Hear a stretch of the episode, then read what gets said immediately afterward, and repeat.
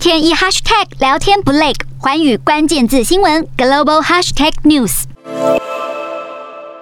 今天的寰宇大话题要带您关注的是，疫情间航运业因为强劲需求获利满钵，甚至是掀起了投资航海王的热潮。不过近期一项国际的决策可能慢慢开始侵蚀海运的利润。联合国监督机构国际海事组织 IMO 五月拍板，将对海运碳排放征收碳费。这项议题呢，其实已经争论了十多年，如今是终于达成共识。从燃料的排放到船上消耗产生的碳排，都将进行定价还有收费。全球近年来极力推动减碳，在去年的联合国气候大会 COP26 更是将海运业视为箭靶，因为海上的船只碳排量占了全球碳排放的百分之三。也就是说，如果把海运业看成是一个国家，它就是全球第六大排放国。过去呢，因为船型多元、绿色燃料技术不成熟、成本高昂，也让海运业在减碳的表现上一直是落后其他的产业。但是呢，现在的状况不一样了，IMO 拍板征收海运的碳费，将冲击海运公司的财务数字，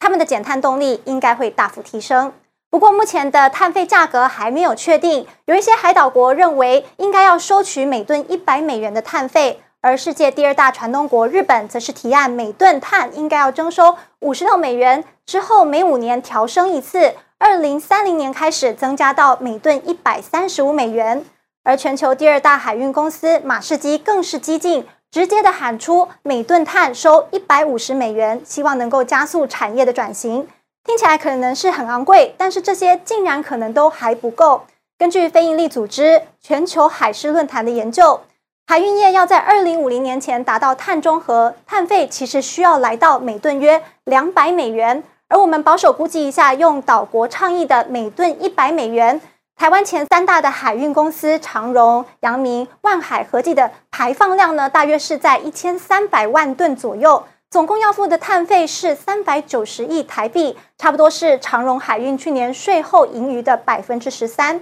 这样的数字确实会对海运公司的财务造成不小的冲击。那我们也来看一下海运减排可以从哪些方面下手呢？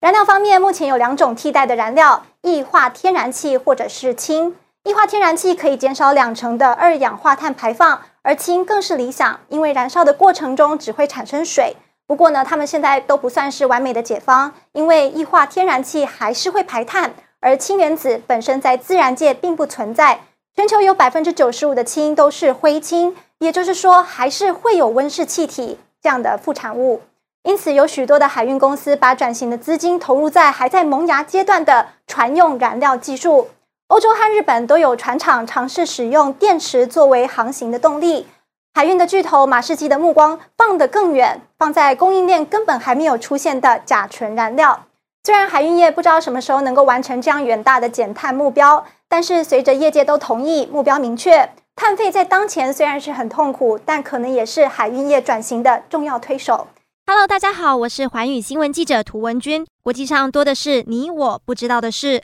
轻松利用碎片化时间吸收最新国际动态，立刻点选你关注的新闻议题关键字，只要一百八十秒，带你聚焦亚洲，放眼全球。